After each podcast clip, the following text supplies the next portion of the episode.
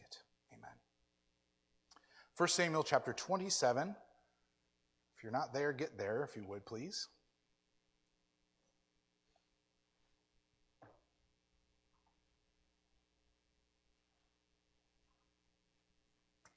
And then I will read from the beginning to the end. Follow along with me if you would, please. This is the most important thing we're going to do this morning. Look at God's word together, examine our own hearts in light of it. Starting at verse 1 Then David said in his heart, Now I shall perish one day by the hand of Saul. There's nothing better for me than that I should escape to the land of the Philistines. Then Saul will despair of seeking me any longer within the borders of Israel, and I shall escape out of his hand. So David arose and went over, he and the 600 men who were with him, to Achish, the son of Maoch, king of Gath. And David lived with Achish at Gath, he and his men, every man with his household, and David with his two wives, Ahinoam of Jezreel, Abigail of Carmel, Nabal's widow. When it was told Saul that David had fled to Gath, he no longer sought him. Then David said to Achish, If I have found favor in your eyes, let a place be given me in one of the country towns, that I may dwell there. For why should your servant dwell in the royal city with you? So that day Achish gave him Ziklag. Therefore, Ziklag has belonged to the kings of Judah to this day. And the numbers of the days that David lived in the country of the Philistines was a year and four months. Now, David and his men went up and made raids against the Geshurites, the Girzites, and the Amalekites. For these were the inhabitants of the land from of old as far as Shur to the land of Egypt. And David would strike the land and would leave neither man nor woman alive, but would take away the sheep, the oxen, the donkeys, the camels, and the garments, and come back to Achish. When Achish asked, Where have you made a raid today? David would say, Against the Negeb of Judah, or against the Negeb of the Jerahmeelites, or against the Negeb of the Kenites. And David would leave neither man nor woman alive to bring news to Gath, thinking, Lest they should tell us, tell about us, and say, So David has done. Such was his custom all the while he lived in the country of the Philistines. And Achish trusted David, thinking, He's made himself an utter stench to his people Israel. Therefore, he shall always be my servant. Chapter 28, verses 1 through 2. In those days, the Philistines gathered their forces for war to fight against Israel. And Achish said to David, Understand that you and your men are to go out with me in the army. David said to Achish, Very well. You shall know what your servant can do. Achish said to David, Very well, I will make you my bodyguard for life. Church, this is the word of the Lord. Thanks be to God. Title this morning comes from the first verse of chapter 27, where David, again, after having this amazing moment of spiritual maturity, of clarity in God's will versus his own. Comes immediately afterwards and says, Well, I know the Lord has saved me from Saul's hand time and time again as I've wandered around Israel, but one of these days he's going to kill me. I'm sure of it, David says. And so he says, There is nothing better for me than that I should escape to the land of the Philistines. Now, you might see some wisdom in this, right? If somebody wants to kill you, what do you do? You either kill him, which David's not going to do. We've established that multiple times, haven't we? Or you run away from him. You get as far away from him as you can. And for us to think about fleeing to another country kind of makes sense. To go live amongst another people group where you could hide amongst others that, that you wouldn't expect to be found in Makes perfect sense. But there's a problem. See, David's words in verse 1 I shall perish one day by the hand of the Saul. There is nothing better for me. When you say something like that, the best thing I can do, there's nothing better than, you better be really careful about what comes after, right?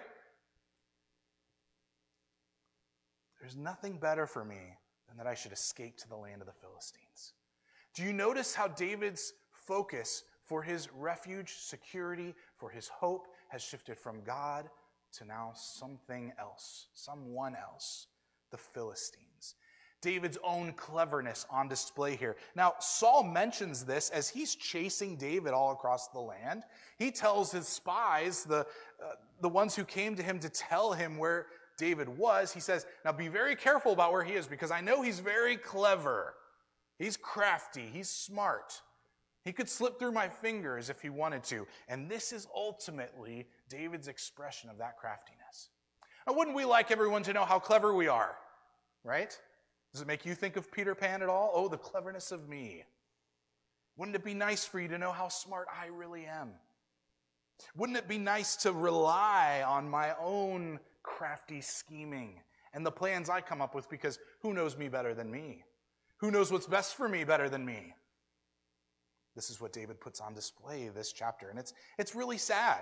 And in there being nothing better for him, I've broken down this passage into three sections. You can see it in the bulletin if you'd like to follow along. We're going to look at David's best idea, his best position, and then lastly, his best outcome.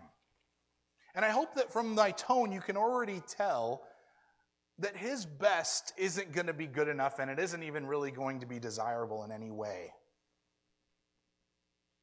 Are you familiar with the phrase about best laid plans failing? Have you ever wondered where that phrase came from? I had no idea this week.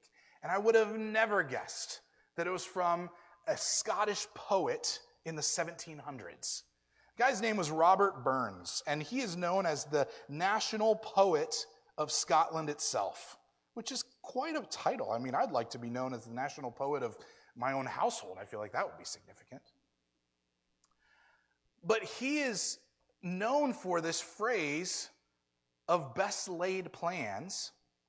Only when I found the poem that he wrote entitled To a Mouse, I didn't find hardly anything that even really looked like English. You know in Scotland what they speak, right?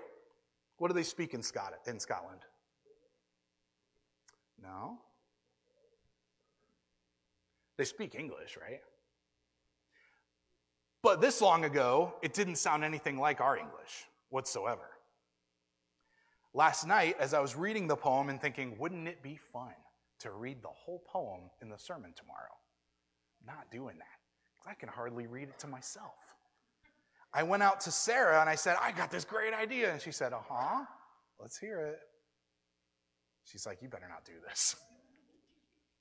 So I'm going to give you a line, and maybe a couple more if they come out, because it's a good poem. I recommend it to you. Again, Robert Burns, 18th century Scottish poem entitled To a Mouse.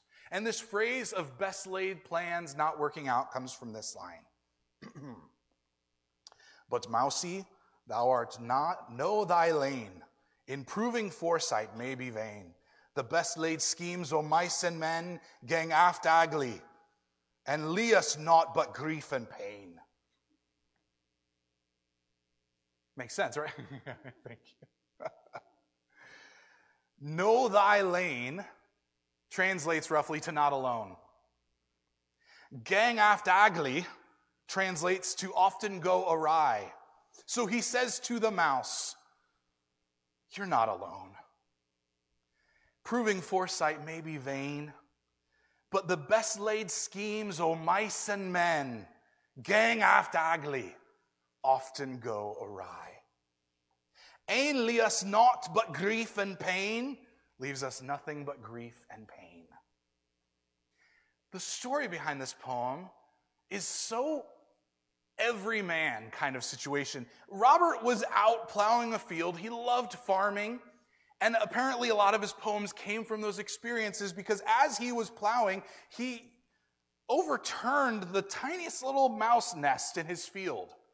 And it inspired this, I mean, lines upon lines of poems for this, that, that, that he had this deep moment of the reality and the mortality of both man and mouse. And that the best laid schemes of mice and men gang aftly go ugly. They often go awry. He's speaking to a mouse, which we can just barely put above talking to ourselves, right? At least there's another person involved or another thing. But David here in verse 1, in speaking to himself, is trusting his own best idea, his own best laid plans. And Robert Burns would have jumped in immediately and told him, The best laid plans of mice and men gang after ugly. Often go awry. Did you hear how they went awry in the end of the passage? That's why we went on to chapter 28. Because David's plan was to go to the Philistines, to do what he does best, which is kill people and train people to do so. And he would only kill the enemies of the Philistines to keep the Philistines happy, and only kill the enemies of Judah to keep himself right with God and not attacking his own people. But in the end, the king says, It's time for us to attack Judah. You've got to fight with us. The best laid schemes o' mice and men gang after ugly. When do you feel that all that is left to you is your own best laid plans or schemes. Or maybe we should ask, how do we persevere in God's best laid schemes when we're drawn away to our own? Let's break down the passage again according to how David might have thought about his decisions and actions. Again, best idea, best position, best outcome. Let's start with the idea. You might see how David made a radical departure in this passage from where we left him in chapter 26. At the end of his discussion with Saul, he says in verse 23 of chapter 26, the Lord rewards every man for his righteousness and faithfulness. David proclaims, My character matters in this moment, not just whatever I do that might to be, be to my own benefit, but rather what, how I act and how I think before God, because he has a reward for righteousness and faithfulness. But then he decided on his own best laid plans starting one verse late in, into chapter 27. These plans are questionable, at least, because theologically, the land of Israel is incredibly important to the presence of God, the promises of God, and certainly the power of God. This is the land that God promised all the way back generations to Abraham and has fulfilled that promise and given this land.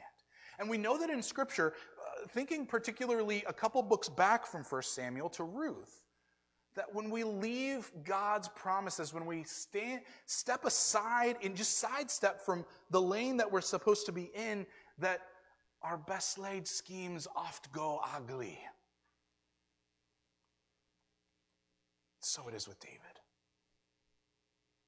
He says, There's nothing better for me to do than to leave and go to the land of the Philistines because Saul's going to kill me otherwise. How many times has Saul tried to kill David? Enough. right?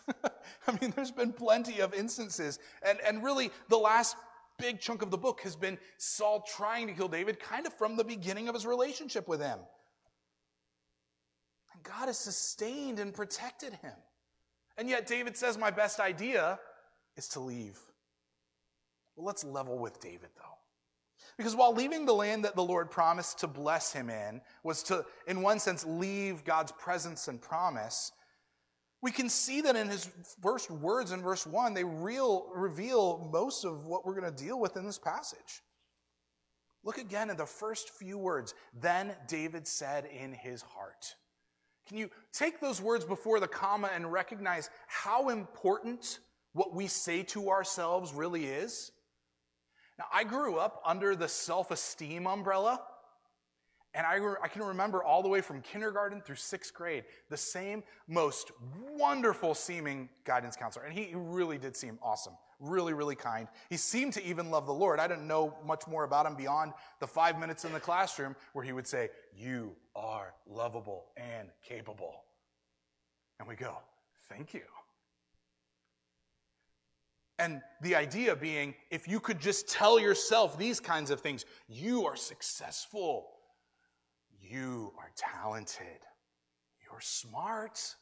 You're really good looking. Whatever it might be. The self esteem model says if I can speak these things into my life, then those things can become real. But we know that's certainly not what the Bible presents. And I think that plenty of us can express from experience that simply believing and powerful thinking, positive thinking is never going to be enough. The matter that we need to deal with is truth. And what David doesn't do right here is he doesn't tell himself the truth. When we were studying chapter 22, I shared with you uh, Martyn Lloyd-Jones's line that most of our unhappiness in life is due to the fact that we're listening to ourselves instead of talking to ourselves. We're listening to ourselves instead of talking to ourselves.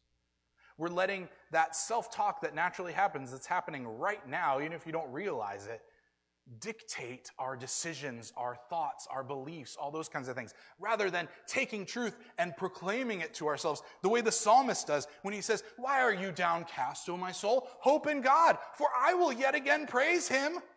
That's truth. That's not feelings. That's not just bolstering up, hey, you're really not as bad as you think you are. The truth is, you're far worse than you think you are. I'm far worse than I think I am. But his mercy is more. Now, David's plan from here is to say basically, the enemy of my enemy is my what? Friend. Or let's again use more modern vernacular, frenemy. David, like we so often do, grew tired of looking for God's best laid plans and went after his own. So, the problem that we want to address this morning is that his perseverance in the Lord seems to have run out. And what are we to do when that happens for us? Do we look for the, the wise ways of the world in this kind of phrase that, hey, the enemy of my enemy is my friend because we have a common enemy. And because we have a common enemy, there's no way that we could be enemies of each other. It's not necessarily going to be the case. So, what does David do? He makes a frenemy in Achish. Achish, again, being the king of Gath, where if we always hear Gath, we should always think back to the most famous, famous Gathite, which was Goliath, whose head David cut off Right, Thaddeus? Yeah. And in the end of this passage that we read in verse 2, Achish actually says something ironic. He says, Very well, I will make you my bodyguard for life. Which, in the first place, you go, Man, David, what are you doing getting caught up with the Philistines? You're supposed to be king of Israel. And the, the word usage, particularly that Achish says here, bodyguard, means the guard of my head, the keeper of my head. You can see the irony of what David does with the heads of people from Gath. But this is his best idea. The enemy of my enemy is my friend. He finds a safe place. He figures for his own family as well as the hundreds of families at this point that are with him. Remember, there are 600 men, and after all the traveling and all these things, we can imagine that many of them have found wives and had babies, and, and there could be a thousand people at this point that are following David. And so let's level with David and not demonize him by saying, Goodness, you're such an idiot, and I would have never done that. But again, we need to say, as we've often done in our study of David, let's not idolize him either. These passages are here to point something very particular out to us our own need to persevere in the presence of the Lord, under the truth of God and not our own truth or our own best laid plans. So I'd ask you at this point to look at your life this past week. Is there something that you consistently told yourself? You know what mantra is? A mantra is a thing that you say with the motivation that if I keep saying it, it'll actually happen. You know, kind of like that self esteem, self talk, right? What are the mantras of your life? If I can get my work done, I can play. If I can do this, then this will happen. If I'm the, you know, just constantly drilling it into your head that this is what we need to do. What are those things that you tell yourself? What are your own best laid plans that could be toppled like a mouse's nest from a farmer's plow? Because that's how life hits us, isn't it? We are little mice under the weight of the world, under the weight of our own sin. What are your best laid plans? How have you seen them fall apart? What do you do when your best idea is all you seem to have? Let's move on, verses 8 through 12, to David's best position. At this point, he gets a home base. He's the exiled king, self exiled in this case. I mean, he's, he's confessed in chapter 26. He says, Look, everybody's turning you, Saul, against me and, and basically saying, Go off and serve other gods. And so he ultimately did it. Well, staying in Ziklag gave David the opportunity to do what he did best without the king's interference. So from there, he can take the men he trained to kill and go and do that. He would go off and attack neither Israel nor the Philistines, but the people groups that were there from of old, verse 8 tells us. Then he would tell Achish that he went after the Judahite lands. And this is where some commentators, you know, made my life really difficult this past week. Some of them think that what David's doing here, just for some more Bible history um, scaffolding, that what David's doing here is actually completing the conquest of Joshua. that he's going on and he's, he's taking out these people groups and that that's what God wanted him to do. I just didn't think that that lined up with his first line in verse 1. There's nothing better for me to do than to leave the Philistines. It's not as though he's saying, I think I have an opportunity to do some good work here that the Lord has called me to. Did you notice that God is silent in this chapter? He doesn't say anything new, at least. On the other hand, David seems to just be doing what he does best. And part of why we say he's not doing the conquest exactly would be because in the conquest, everything was meant to be under the ban. You were supposed to destroy everything, you weren't supposed to get anything for yourself. And yet, David would take the best of all these cities after slaughtering man, woman, and child, and then he would give part of that to Achish as tribute. And then he would sustain his family. He would sustain his own people. He would build up Ziklag. He would make his own kingdom outside of God's kingdom. Do you see the problem with the picture of this? And then do you see your own best laid plans? Our own best laid plans are only ever going to be to build a kingdom outside of God's kingdom. That's tough. Verse 11 David would, have, would leave neither man nor woman alive to bring news to Gath thinking, here he is again thinking, right? What's the line in Beauty and the Beast? Gaston says it. LeFou, I'm afraid I've been thinking. He says, a dangerous pastime? I know. Be careful what you think. Be careful what you tell yourself. So David's thinking, lest they should tell all about us and say, so David has done, he wipes all of them out. And then the writer says this was his custom all the while he lived in the country of the Philistines. That word custom is an interesting one. It's justice, literally. We'll talk about that later. But this is where David thought the best place to be. He kept everyone in the dark about what he was doing by leaving no survivors. So Achish says in verse 12, he's made himself an utter stench to his people Israel. Questionable about whether he is actually attacking his own people or only those, like I said earlier, who were common enemies, right? Achish fully believes that David has totally defected and he's basically a mercenary for the Philistines. But then he says this, therefore he shall always be my servant. I'm drawing a blank. It was Bob Dylan. You're going to serve somebody, right? David can't say, I don't know how to serve God here, so I'm just going to go off and serve myself. Well, guess what? He's immediately under the servitude of Achish. And Achish, got, Achish in Gath has a wonderful plan for David's life that involves him being his servant, or as he says again in verse, in verse 2 of chapter 28, of being his bodyguard for life. See, we can't dismiss the things of eternity for the things of today that we think, well, it's just temporary, it's not going to last forever. There are eternal consequences in our temporary actions. And Achish is pointing that out to us. He will always be my servant. He will be my bodyguard for life. If David continues on this path, he's going to become a Philistine. You're not supposed to do that, Israel. You're supposed to be making Philistines become part of Israel. You're supposed to be pointing them to the one true God and not worshiping false gods. David thinks there's nothing better, though. Nothing better for him than for a lifelong service to Achish. After all, verse 4 shows that Saul had given up. Maybe his problems are really over best idea, best position. They seem to pay off at certain points.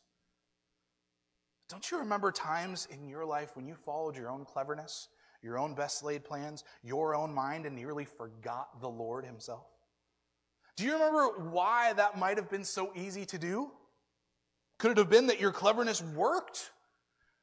Maybe the self esteem thing isn't so far off. Maybe, maybe we are pretty smart. Hmm. Maybe our best laid plans could be the best. We can convince ourselves that we've acted rightly because we look at the results. And you know what this is? It's pragmatism. The ends justify the means. I know that my plans were best because my little mouse nest hasn't been turned over by the farmer's plow. David finally had a home after all. No more wandering in the wilderness. Those hundreds of families traveling with him could call Ziklag their home.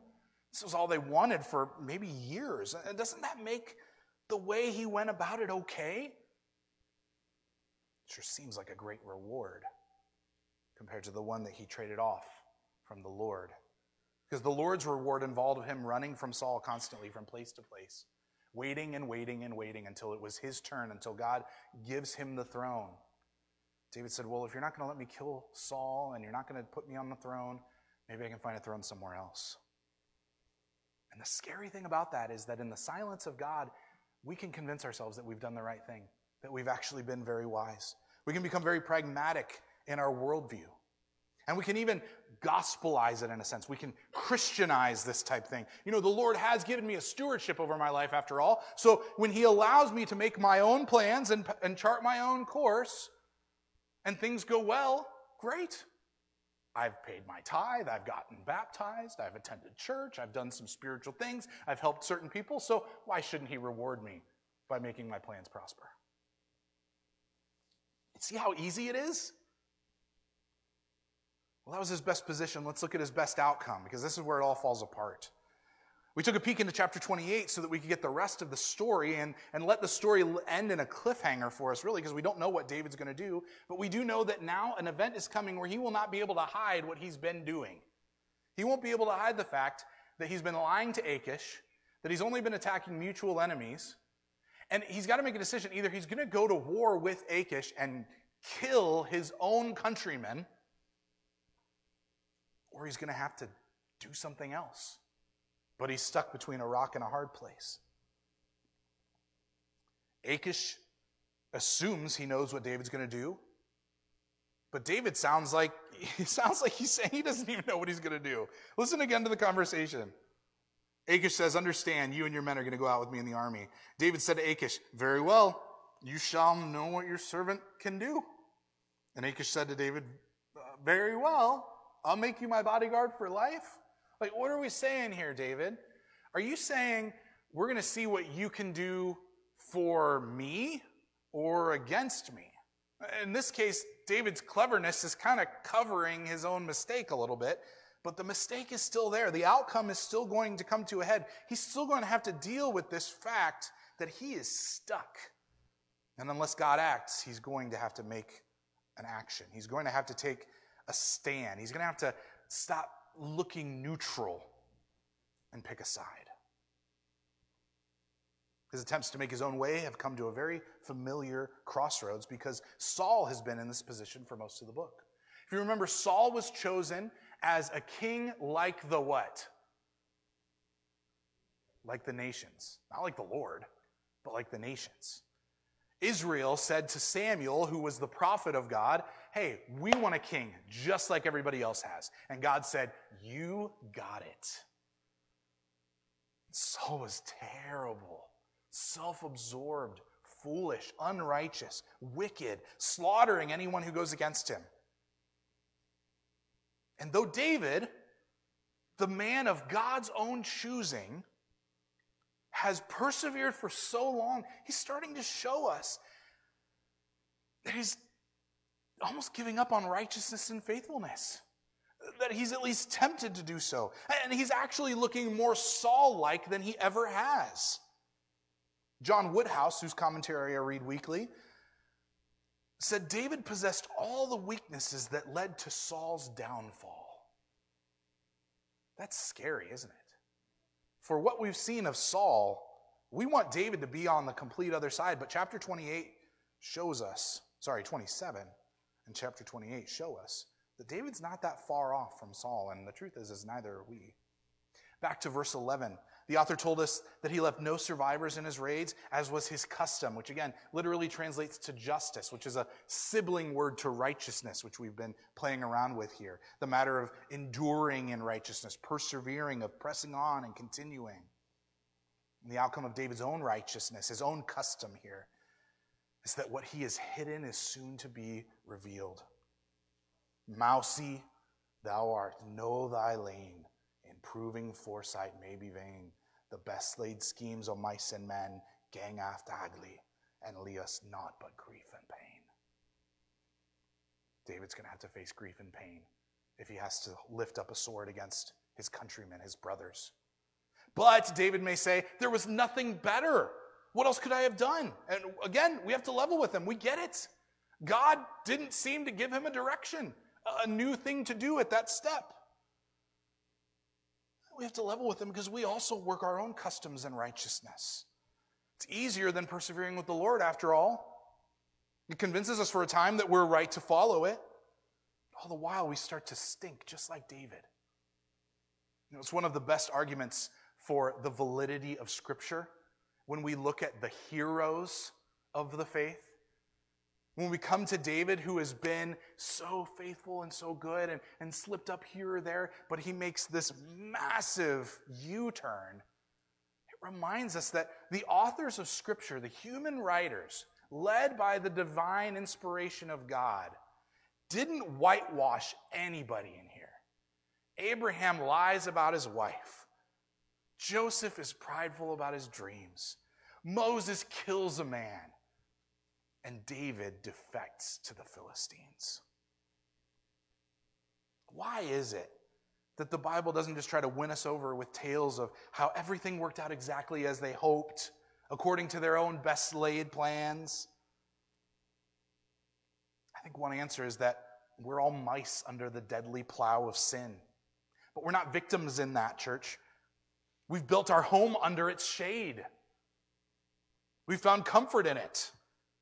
But the crushing blow will come down, and our own righteousness, our own customary ways of dealing with circumstances, our own best laid plans will not last. So, are you enduring and living faithfully and righteously before the Lord? Or has it become such a burden that you too think there's nothing better for you than to abandon his promises and to lay out your own plans? What do you tell yourself? When you've had enough. Let me give you something to tell yourself. Hebrews 12:3. The author tells us to consider him who endured from sinners such hostility against himself, so that you may not grow weary or faint hearted. Consider Jesus Christ, because David crumbled in chapter 27 under the hostility that he faced. Jesus did not. Don't trust in someone like David. Don't trust in yourself. Bury your best laid plans and consider Jesus Christ. You know, the Greek word in that verse means literally to think upon and consider deeply. And I pray that's what you come to on Sunday morning, that you come to do to consider deeply who Jesus is. Don't just check off Sunday service on your list of to do things. Consider deeply who Jesus is so that when your best laid plans pop up in your mind, there's nothing better for me to do. You could say there is something better. I can consider Jesus Christ, who endured such hostility from sinners that I could never dream of. He endured the wrath of God himself for my sin. And because he's paid the penalty for me, I now walk in newness of life and I'm able to consider things outside of my own best laid plans. God has saved me from whatever I wanted to do in my life, and He's brought me right here in this moment. Praise God. God has spoken to us in Christ. And, church, when you cast your eyes upon the sweet words of our Savior, they are living and active. They're as living and active as when they were first written. They're, in fact, as living and act as active as if you were the first to hear them. They have not changed whatsoever. Isaiah 40, verse 8 says, The grass withers, the flower fades, but the word of the Lord stands, who knows? Forever. It stands forever. God's word is not cringing under the weight of society and pressure and parenting and all the things that we feel crushed by, that plow that looms over us does not loom over the Word of God, and it certainly doesn't loom over the God of the Word. He is victorious over our sin. Maybe today you need to commit to talking to yourself more than listening to yourself. Could it be that in the past week you've done less truth talking and more listening to your feelings? I know that's true for myself. Maybe you need to tear down your best laid plans before they tear you down. In the moment, you face a choice of either acting in righteousness or laying unrighteous plans of your own making. Deeply consider Jesus Christ, the third and better option. He who has risen after dying in your place, conquering sin, and who calls you not to come up with the best idea, not to come up with the best position or the best outcome, but to place your trust fully in Him, to deal with the sin in your life, to deal with the weights and the plows that loom over you in your little mouse nest of your existence. To recognize that He alone stands in mercy before the throne of God above, speaking on our behalf with full confidence that the Father accepts us by faith in Him and has better for us than what the world has to offer. He it is who deserves our glory, church. We reserve none for our own best anything. See, embracing our best plans as opposed to God's is in one way to stand in prideful opposition to Him. Lord, you don't know what's best for me. You've only got your own plans. I want my own. I want to make my way. Christ has come to not only make the way, but be the way, the truth, and the life. So come to the Father. Come to Him in prayer. Come to Him in confidence. Come to Him at the cross. Bury your best laid plans deep so that you're not tempted to dig them back up. Bury them at the cross and trust in Him.